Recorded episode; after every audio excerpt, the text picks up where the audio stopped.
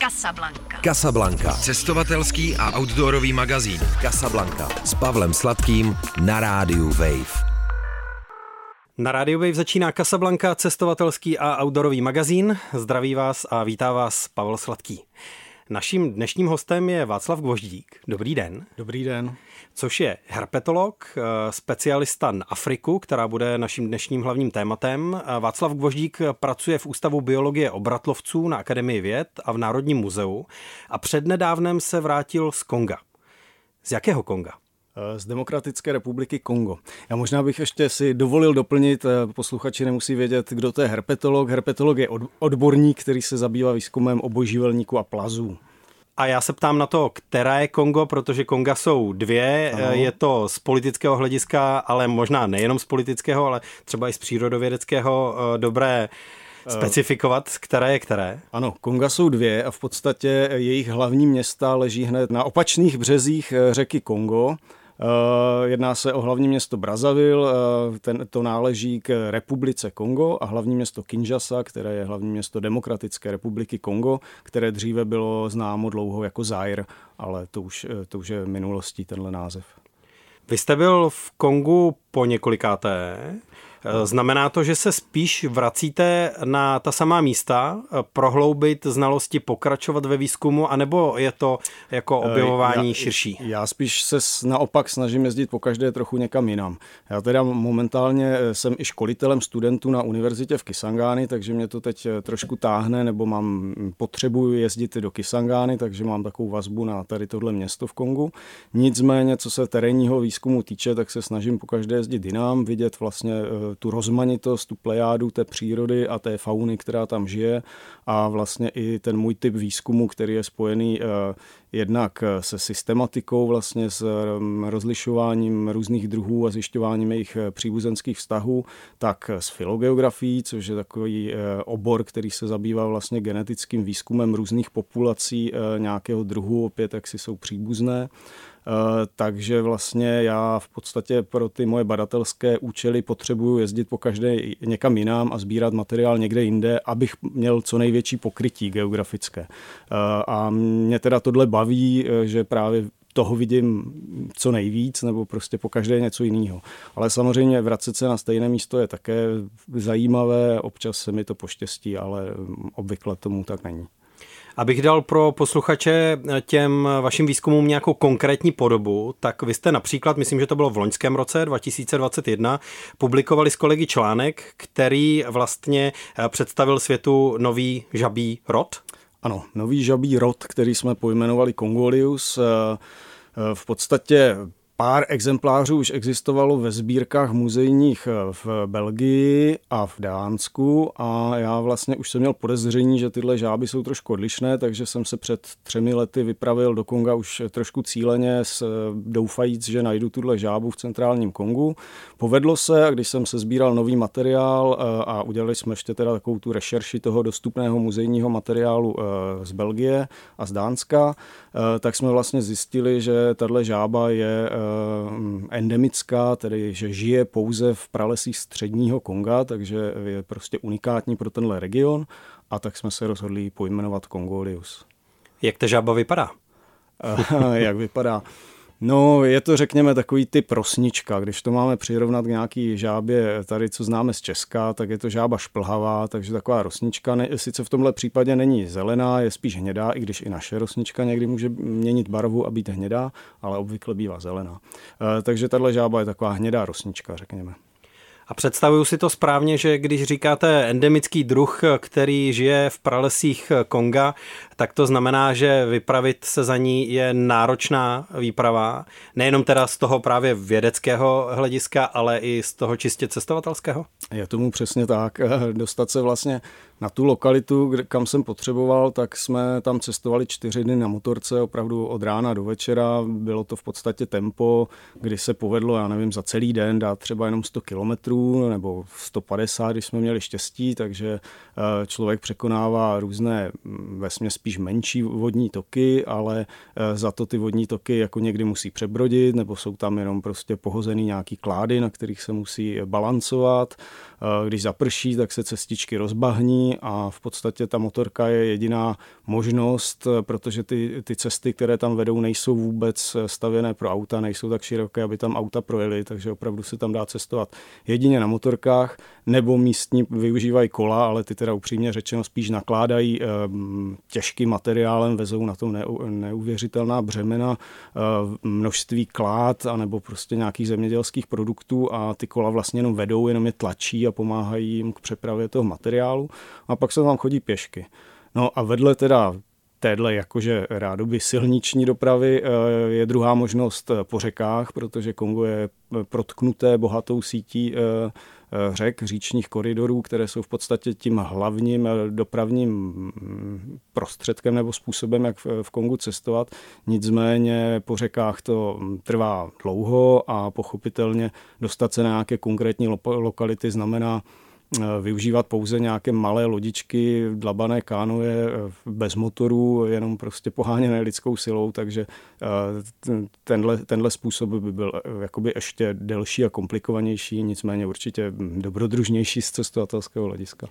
Zní to romantičtěji, ale taky mě napadá, že by prostě specialista mohl po cestě ještě narazit na nějaké zajímavé obojživelníky, ne, u té řeky? Uh, no, zcela jistě, no, ale druhá věc je, že ty, ty, ty loďky jsou velmi vratké, oni jsou to fakt jenom dřevěné loďky, dlabané prostě z jednoho velkého kusu kmene. Uh, jsou teda větší pyrogy, které někdy vzácně mají i nějaký závěsný motor, ale obvykle je to opravdu jenom na té lidské, eh, lidské síle, lidském pohonu.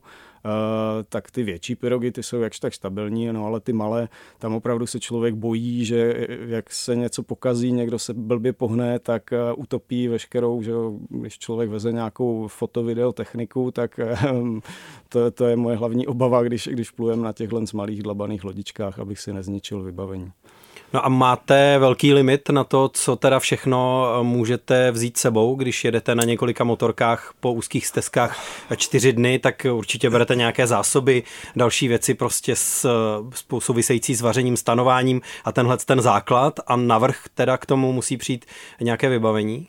Eh, přesně tak. Samozřejmě dalo by se jakoby najmout víc motorkářů, více motorek a mít více věcí. Eh, to se samozřejmě pak ale odrazí ve finančních nákladech, to je logické. Eh, takže my jsme měli třeba jenom jednu extra motorku, která nám vezla nějaké věci a v zásadě já jsem tam tehdy putoval se svým studentem, takže jsme měli jakoby každý pronajatou jednu svoji motorku s řidičem. Za náma, za každým z nás byl prostě maximum nákladů, co tam ještě šlo prostě připevnit, různé prostě tašky, brašny, ale třeba i právě barely s, s rezervním um, benzínem, protože ve středním Kongu je benzín uh, vzácná komodita, ne, že by tam nebyl, ale ta cena uh, roste enormně. Čím jste prostě vzdálenější od nějakého města, uh, tak benzín může stát klidně pětkrát tolik, než někde ve městě.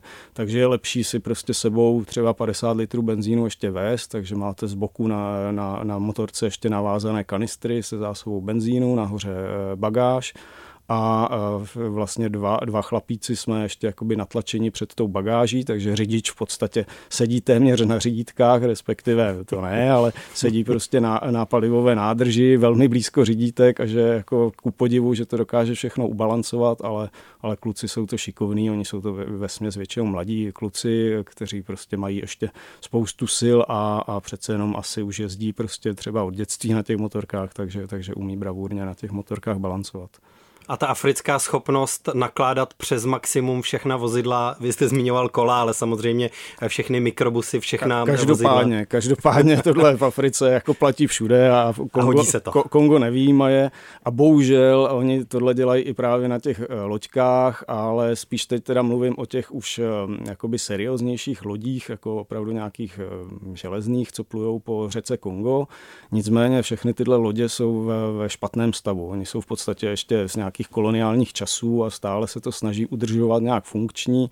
Sem tam teda mají nějaký novější kusy, ale eh, v tom tropickém klimatu tady tyhle, tahle technika, ty, tyhle lodě prostě velmi rychle zastarávají a mají prostě technické problémy. Takže bohužel každý rok, každý rok eh, se utopí dvě, tři lodě na řece Kongo a bohužel Afričané obvykle, obvykle neumí plavat takže tyhle utopené lodě jsou spojeny obvykle se smrtí řady lidí. Já se teď zeptám takovou babičkovskou otázkou, ale není to nebezpečný?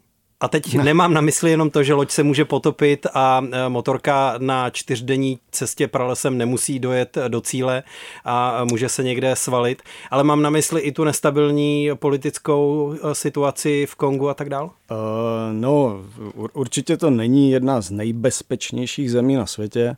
Uh, na druhou stranu Kongo je veliká země a tady ty problémové oblasti jsou víceméně nějak geograficky lokalizované, hlavně do vých, oblasti východního Konga. Eh, tam jsem teda byl jenom jednou a jako zažil jsem tam nějakou neúplně příjemnou eh, situaci, kdy jsem potkal eh, ozbrojené, no ne bandity, ale řekněme rebely, kteří prostě se tam snaží ovládat ten region.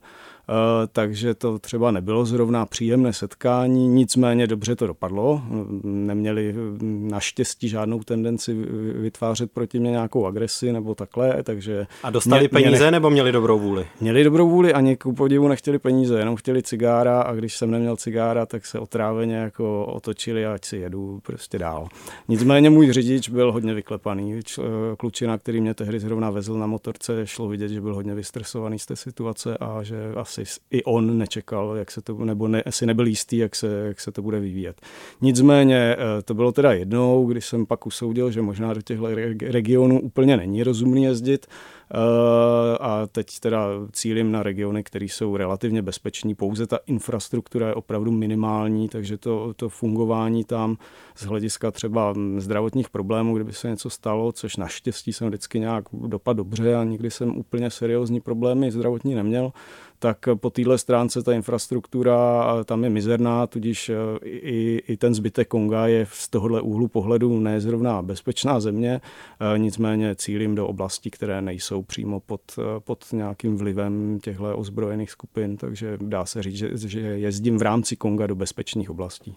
A vy jste jaký typ cestovatele? Když jedete, máte před sebou teda čtyři dny náročné cesty džunglí někam na tu lokaci, kde chcete sledovat žáby, krokodýly, cokoliv, tak už se vidíte tam v tom cíli při té práci, čili při té práci, která vás tam přivedla, která je meritem věci. To znamená, už tam prostě jenom chcete být a ty čtyři dny překonat přeskočit co nejrychleji.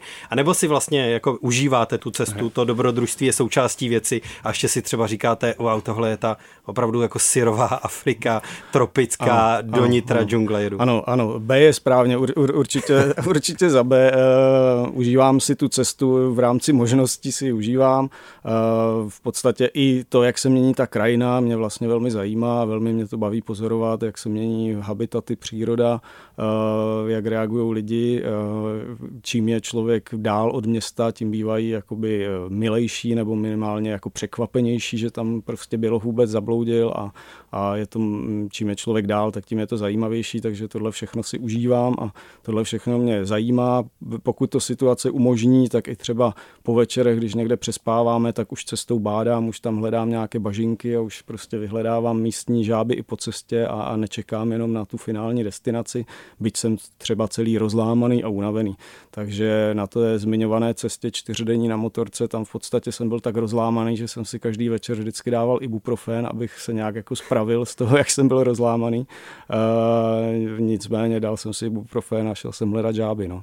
no ale pak jsem třeba zase v 10, v 11 večer musel vysvětlovat místním lidem, co tam najednou z ničeho nic dělá běloch a někde tam pobíhá za vesnicí a, a v bažinách tam prostě chytá žáby, takže uh, obvykle se, se prostě seběhne místní komunita a nejenom těch obyčejných lidí, ale samozřejmě se zavolá nějaký policista nebo nějaký místní uh, prostě vysoce postavený uh, představitel dané obce a někdy, někdy jako v pohodě a někdy trošku s nějakýma většíma emocema se začne řešit, co tam dělám, když jsem se tam vzal a někdy se to vysvětlí za 10 minut, někdy to trvá dvě hodiny, ale patří to k tomu taky. No a lupnete si teda ibuprofen a zároveň nějaká antimalarika, ne? Protože pokud hledáte v bažinkách, no. tak tam jsou samozřejmě nejenom žáby, ale taky komáři, takže taky malárie a ty další nemoci? Určitě. Kdyby člověk pobýval v tomhle regionu v Africe déle, tak samozřejmě nemůže dlouhodobě brát antimalarika a určitě prostě by tu malárii dostal, ale tím, že jezdím obvykle na měsíc, někdy až na dva, eh, ale déle než dva měsíce nejezdím, tak to je ještě eh, doba, kdy se ty antimalarika dají jako brát celou dobu, takže ano, beru antimalarika, aby mi malárie neskomplikovala prostě celou expedici, celou cestu, takže eh, po těch všech místech, která jsem navštívil, jsem přesvědčený, že, že eh, malárie, plasmodium, ten parazit ve mně určitě musel být, ale antimalarika vždycky zafungovaly, nikdy jsem jako viditelně malárii neonemocněl, takže, takže tuhle zkušenost nemám zatím. Bavili jsme se o žábách Kongolius. Eh, jak to bylo s krokodýlem končským? Nebo jak je to s ním teď? no, eh, mně se v podstatě před lety povedlo eh, v republice Kongo, tedy v, té, v tom menším Kongu, než o kterém jsme se teď primárně bavili, Eh, odhalit, objevit populaci krokodýlů, kde vlastně se setkává krokodýl čelnatý s krokodýlem, který zjevně jsem viděl, že je odlišný a posléze jsem si geneticky prověřil, že opravdu je odlišný. Nicméně v té době nebyl uznávaný jako nějaký odlišný druh. Já jsem vlastně ho začal nazývat tady v Česku krokodýl konžský. Eh, v mezinárodní komunitě vědců eh, se o tomhle tématu taky hovoří už nějaký pátek, takže tam existuje nějaký vědecký název, protože ten krokodýl vlastně byl popsaný už před 100 lety a pak se nějak na něj zapomnělo a nebyl uznávaný. E, nicméně Dneska už vlastně zase jakoby uznávaný je. E, je, je to teda krokodýl konižský, který je ale pořád velkou neznámou. On v podstatě byl popsaný před 100 lety, ale hned pár let poté byl jakoby zrušený. Jiní vědci od stolu přišli s tím, že, že to není platný druh pak teda se nějakou dobu říkalo, že je to poddruh, ale vlastně nikdo o tom krokodýlovi nic nevěděl, protože do Konga se v zásadě nikdy příliš nejezdilo, nebo akurát v době koloniálních časů, ale zrovna krokodýly tehdy nikdo moc nestudoval. Eh, a ten krokodýl byl velmi jakoby tajemný po celé 20. století a je dodnes. Takže jakékoliv nové informace o rozšíření o biologii tohohle krokodýla jsou dneska cené, protože eh, se vlastně o existenci tohohle druhu mm, dlouho nevědělo, dneska už je uznávaný, ale pořád je to velmi jakoby záhadný až neznámý druh krokodýla. Vy máte eh, některé fotky, kde toho krokodýla tak jako chováte v náručí. Přibližte nám ho trochu. Jedná se o jednoho z nejmenších druhů krokodýlů na světě, jako takhle malých druhů krokodýlů je víc, on je jeden z nich, eh, což znamená, že dorůstá délky jenom maximálně metr a půl, no úplně maximálně dva metry, ale to jsou vzácný případy, spíš jako eh, většina exemplářů dorůstá do toho metru a půl. A to ještě většinou, když je nějak chytáte, tak to jsou zvířata kolem metru, metr dvacet. A to je ještě velikost, která se dá chytat do ruky. E, navíc tenhle druh krokodýla byl, nebo i jemu příbuzný krokodýl čelnatý, oni jsou blízce příbuzní, e, v podstatě mají podobné chování, že když se chytí, tak oni už se nějak nebrání. Oni se brání jenom chviličku a pak se sklidní. A je to zřejmě nějaký jejich poněkud zvláštní, ale antipredační eh, způsob chování, kdy se jakoby brání predátorovi, kdy predátor pravděpodobně v této oblasti je eh, krajta písmenková, která může dorůstat až 5 metrů a teda asi příležitostně loví i tyhle krokodýly. A v podstatě, když ten krokodýl znehybní, tak um, pokud jako se ta krajta k němu přibližuje, tak on v podstatě jí možná tím dokáže trochu uniknout, že ti hadi často reagují prostě na pohyb nebo teda na teplotu, ale krokodýl zrovna není teplokrevný zvíře. Takže je taková teorie, že v podstatě ten krokodýl má takovou obranou eh, reakci asi před těma krajtama obrovskýma, kteří, které by ho chtěli ulovit a sníst, že se přestane hýbat. Takže když ho člověk chytne, tak on chvíli sebou mrská, chce kousat, ale pak už toho, přes, eh, pak, pak toho nechá a je velmi takový jako odevzdaný. Takže si člověk může dovolit ho tak jakoby pomazlit v náručí a on víceméně je hodný. Ale pokousal vás teda někdy aspoň? Naštěstí ne. Ne? ne, nepokousal. No a tenhle krokodýl se živí čím? Uh, Jakými hlodavci třeba? Nebo? No, on jak je to malý druh, tak jednak se to úplně přesně neví, ale z největší pravděpodobnosti žere hlavně kraby, v té oblasti žijou hodně kraby, jako různí takový bažíní potoční. On ten krokodýl žije v takových menších potůčcích pralesních nejčastěji, případně v nějakých bažinách, ale většinou jsou to jakoby potoky a v těch potocích žije hodně krabů tak pravděpodobně hodně žere ty kraby, pak samozřejmě ryby. Eh, třeba v období sucha jsme zažili, že ty tůně vysychají, eh, kdy prostě um, i třeba část potoka, někde nějaký slepý rameno nebo takhle téměř vyschne a uvězní tam ty ryby. A v tom období zjevně krokodýly mají žně, protože jsme našli tak se neuvěřitelně předspané tlusté krokodýly, že oni asi zjevně jako si přijdou jenom k téhle tůni, kde se ten mrská těma rybičkama, tam to prostě vyzobou všechno a ta, takže, takže takový jako um, ryby, kraby a uh, v podstatě i jsme dělali, zkoušeli jsme výplach žaludku jednomu jedinci, uh, aby jsme právě získali nějaké další informace a vyplavili jsme z něj takovou velikou mnohonožku. Takže v těch pralesech žijou i takový jako velký mnohonožky, který teda mimochodem jsou i lehce toxický ale ti krokodýly zjevně žerou i tady tyhle velké 20 cm mnohonožky. Takže ne, není to asi úplně typická potrava, nebo když si člověk představí krokodýla, ale hold to odpovídá jeho velikosti a pralesnímu způsobu života v poměrně malých eh, říčkách a tunikách. No a vy, abyste dokázal toho krokodýla lapnout, tak si ho musíte vyčíhat na břehu, nebo si za ním troufnete jít eh, pro něj i do vody?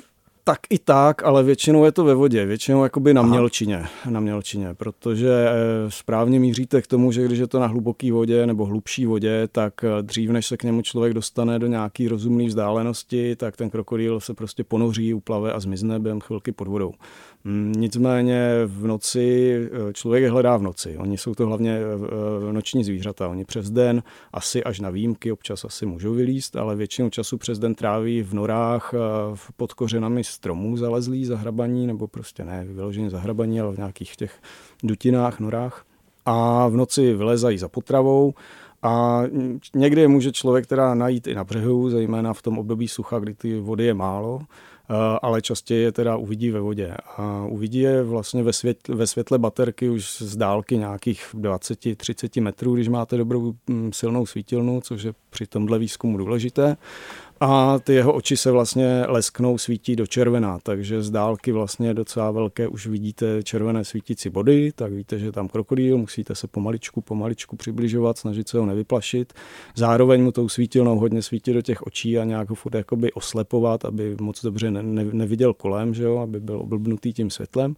A když tohle všechno chlap, klapne a dostatečně blízko se přiblížíte, tak pak prostě nejlepší mu skočit za hlavu a pevně ho chytit za krk a pak už ho nějak jakoby manipulovat. S tím, jak jsem zmiňoval, většina jedinců byla spíš do jednoho metru, takže to, to je ještě taková velikost, která se dá chytat v pohodě. Mě by teď ale zajímalo obecně eh, na Africe jedno téma.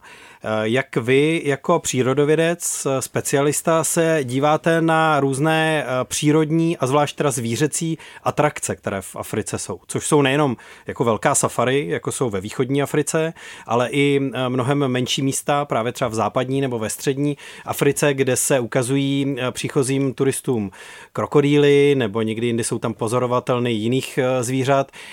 Ne vždycky to působí jako stoprocentně autenticky nebo stoprocentně důvěryhodně vzhledem k té péči o ta zvířata samotná. Předpokládám, že vy jako přírodovědec na tohle musíte mít mnohem ještě ostražitější, vyvinutější eh, smysl, jestli se ta zvířata lidem předvádějí férovým způsobem. Je tomu určitě tak. Eh, když teda ještě zůstanu u Konga, tak eh, v podstatě v Kongu um, turismus je úplně minimální.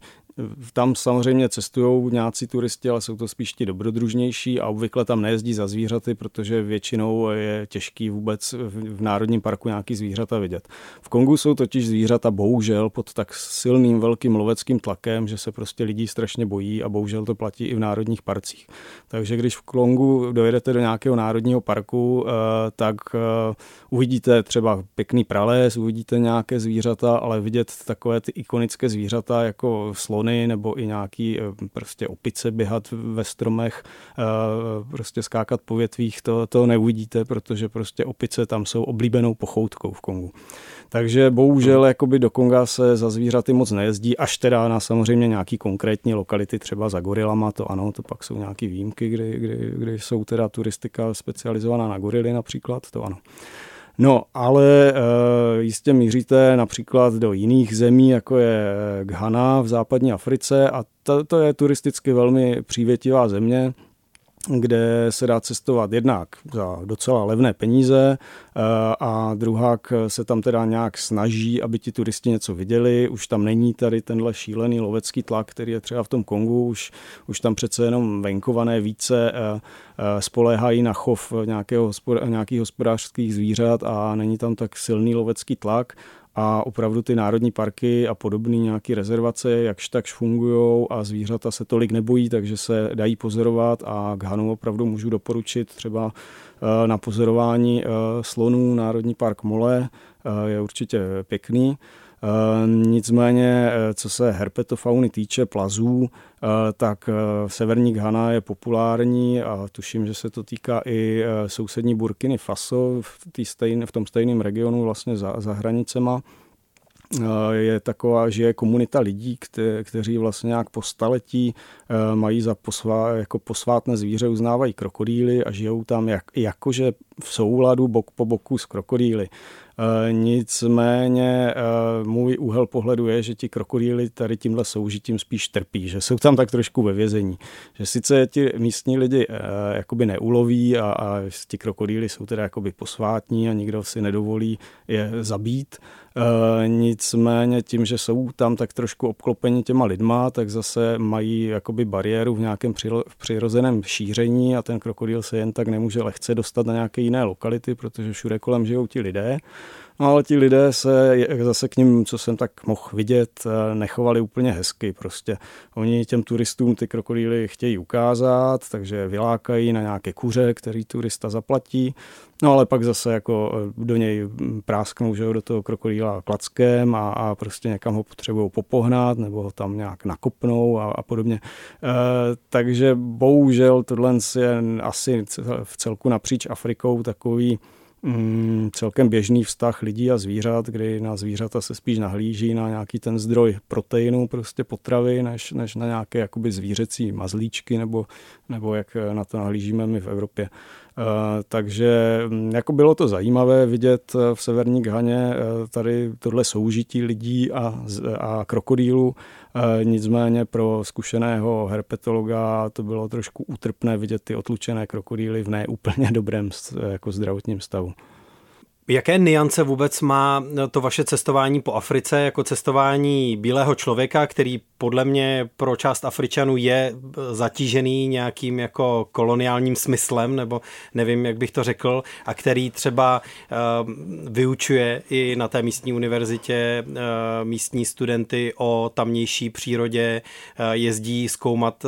Vnímáte, že v tom jsou nějaké další, další roviny? Které by jinde na jiných uh, kontinentech třeba tolik cítit nebyly? Určitě je tam stále mezi lidmi velká zášť proti těm svým bývalým kolonialistům. Uh, takže třeba v Demokratické republice je to uh, Belgie, v Demokratické republice Kongo je to Belgie. Uh-huh. Takže obecně tam mezi lidmi nepanuje moc dobrý vztah vůči Belgičanům. Oni samozřejmě to, co se stalo v historii, stále zazlívají a není to jako mm, dodnes pochopitelně zcela prominuto. Takže... Mm, Takže má... zdůrazňujete, že nejste z Belgie hned, co přijedete, Ano, jo? Jak, jako, když už se s těma lidma znám, tak to zdůrazňovat nemusím, ale eh, a nebo v podstatě oni to pochopí velmi rychle, protože uh, Belgii, vlastně Belgič, Belgičan umí francouzsky, i když, i když třeba teda uh, to není valon, ale, ale je to uh, vlám, vlám uh, tak uh, samozřejmě, že umí francouzsky, ale moje francouzština je hodně, hodně mizerná, takže jakmile promluvím, tak každému je jasný, že asi z Belgie nebudu. Takže eh, je to výhoda. Upřímně řečeno je výhoda být jakoby z Česka nebo z nějaký takový neutrální země, protože ty, tyhle národy těch bývalých koloniálních eh, zemí eh, nejsou úplně pozitivně přijímány v těch zemích. Na druhou stranu, třeba v té Demokratické republice Kongo v současné době opět probíhá vlna no někdy se to nazývá až jako neokolonialismu, kdy opět se ty země snaží tam mít docela velký vliv, Eh, na druhou stranu samozřejmě jim pomáhají, eh, dotujou prostě výzkum, dotují výzkum nebo dotují univerzity, vzdělání, takže eh, určitě jako je to dobře míněno ze strany třeba té Belgie v Demokratické republice Kongo, ale strašně si to všechno kontrolují. Pořád to chtějí mít hrozně pod kontrolou a ti konžané jsou pochopitelně rádi za ty peníze, to je jasný, ale na druhou stranu pořád jim jakoby neodpustili tu historii a mě třeba často takhle jako ty Belgičany kritizujou a, a prostě jsou v zásadě vděční za nějaké jiné kontakty a jiné spolupráce, než být jenom vázaný eh, na ty, na ty své bývalé koloniální eh, mocnosti. A myslím, že tohle platí i jinde, co jsem jako tak vycítil v Kamerunu nebo, nebo v, v Republice Kongo Brazzaville, které zase bylo kolonial, kolonializováno Francií. Stejně tak Kamerun byl z větší části kolonizován Francií. Kamerun je vlastně tak rozpůlený na anglickou a frankofonní část, ne? Kamerun má 10 provincií a z toho teda jenom dvě jsou anglofonní a 8 mhm. je frankofonních, takže většina Kamerunu byla pod francouzským vlivem. Většinu 20. století, nebo od té doby, myslím, co jsou nezávislí v Kamerunu, čili teda nějak od toho roku 1960, byl Kamerun velmi jakoby poklidná země, ale v posledních letech, asi, a teď nevím kolika, no v posledních deseti, no určitě pěti letech, už to tam trošku, trošku jako je, je tam nějaká nepokoj mezi právě tou anglofoní a frankofonní částí. I tam byla taková malinká jakoby občanská válka, nebo rozhodně teda nepokoje tam proběhly v minulých letech. Eh, takže mm, ten kolonialismus určitě se podepsal na těch místních obyvatelích v tom, že teda udal nějaké hranice, pak teda ty nezávislé africké státy se zase třeba nějak chtěli sjednotit, ale když teda sjednotili část té britské kolonie s části francouzské, tak už to tak prostě dobře nefunguje a ty lidi už mají prostě eh, jiný primární jazyk, trošku jiný e, myšlení, koupíte třeba úplně jiný typ chleba v té anglofonní části než v té frankofonní. Ve frankofonní koupíte francouzské bagety, v anglofonní prostě tu anglickou cihlu, takže je to docela jako vtipné vidět v rámci eh, jedné africké země tyhle odlišnosti, které jasně korespondují s tou koloniální historií.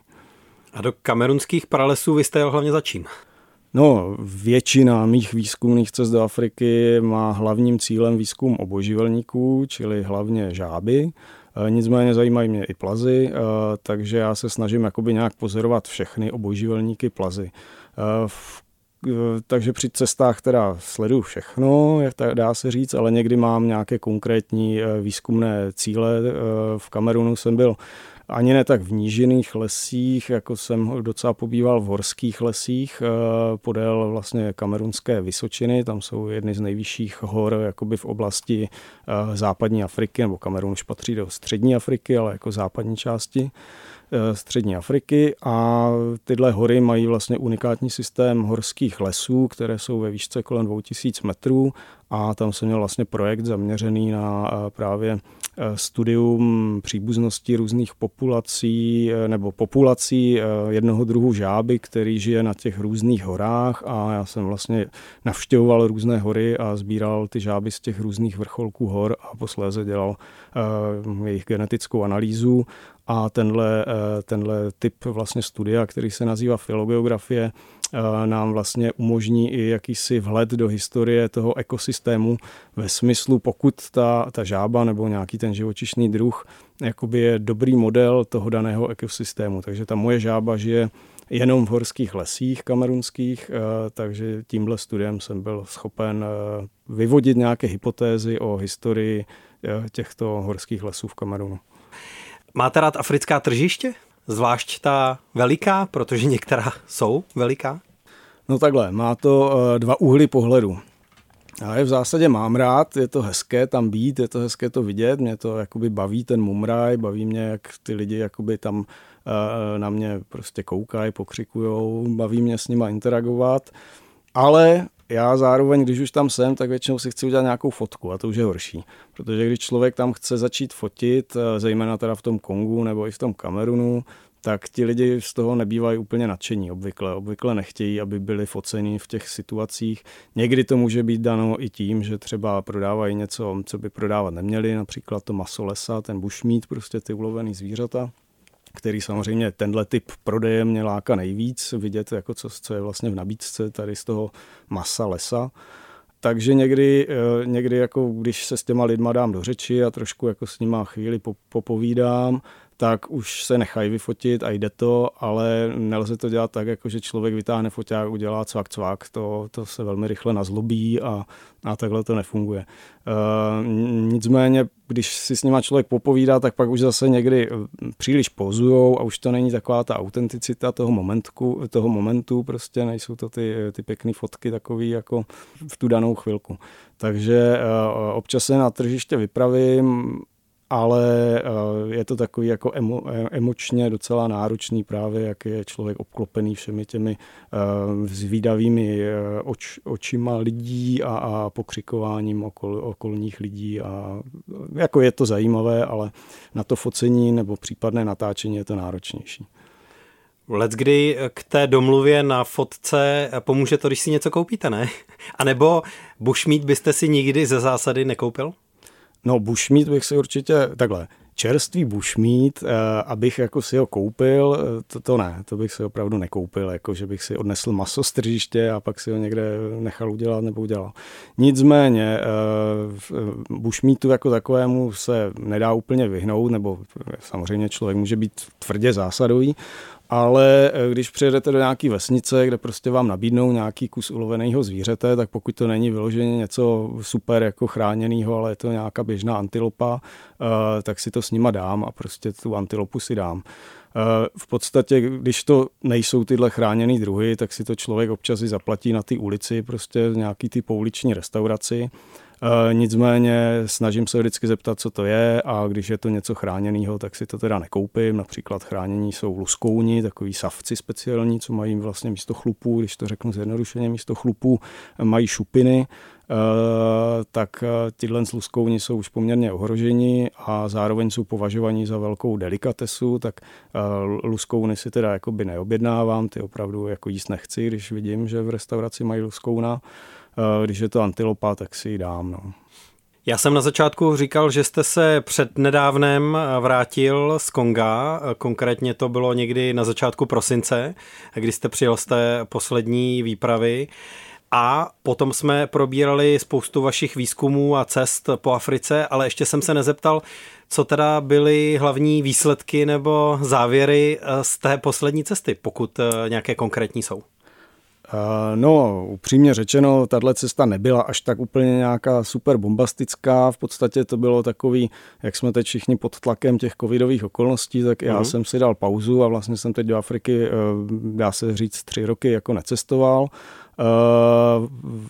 Takže jsem si to tak chtěl trošku zase osvěžit, oprášit, zjistit, jak se cestuje teda dneska v covidové době, abych, doufejme, v letošním roce podnikl nějakou trochu větší expedici. Takže cílem téhle cesty bylo hlavně eh, jakoby interakce návštěva mých konižských studentů a prostě pracovat s nimi na univerzitě. Nicméně vypravili jsme se do přilehlého pralesa, které, který nebyl až tak daleko, takže tentokrát jsme cestovali na motorce jenom jakoby půl dne, řekněme, a ne čtyři dny, takže jsme dojeli jenom prostě 100 kilometrů eh, za město. Eh, a nějaký čas jsme strávili v pralese, tak eh, bylo to, bylo to fajn se zase vrátit do Končského lesa. Našli jsme spíš takový ty běžnější očekávaný druhy pro ten region, ale podařilo se objevit třeba velmi vzácného hada, který de facto neexistuje na žádných fotografiích jako živý zvíře, jenom nějaký muzejní exempláře, tak to mě potěšilo jakoby najít tohohle vzácného hada. On teda nemá český název, je to taková vodní užovka, která se jmenuje hezky Graja Cezar. Uh, tak, uh, takže nějaký takový drobný radosti herpetologa proběhly, ale uh, nic super bombastického tentokrát.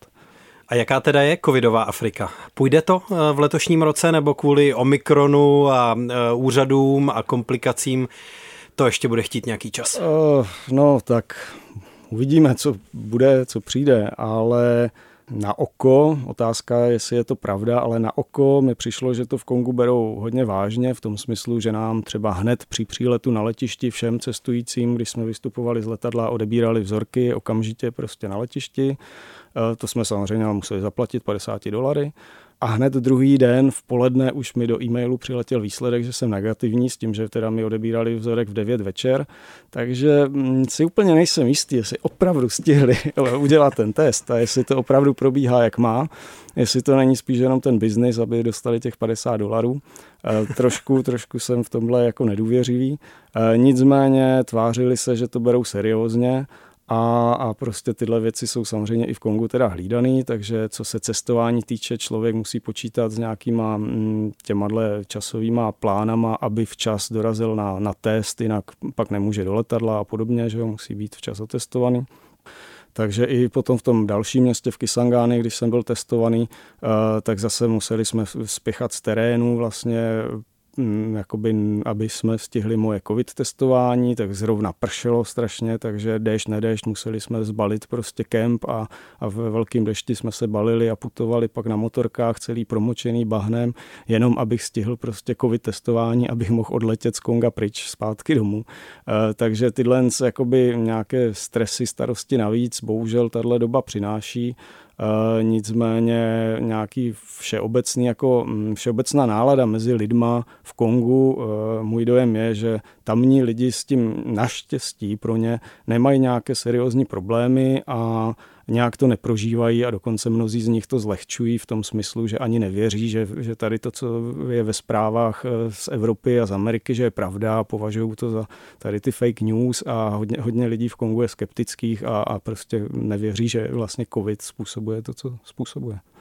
Tak já vám přeju hodně zdaru eh, se všemi dalšími africkými plány, eh, ať to jde, ať to covid eh, nebrzdí a ať výpravy do pralesů nebo kamkoliv jinam přinášejí další výsledky.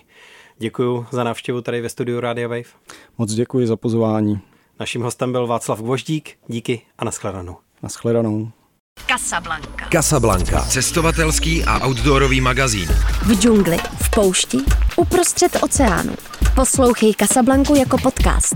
Kdykoliv a kdekoliv. Více na wave.cz lomeno podcasty.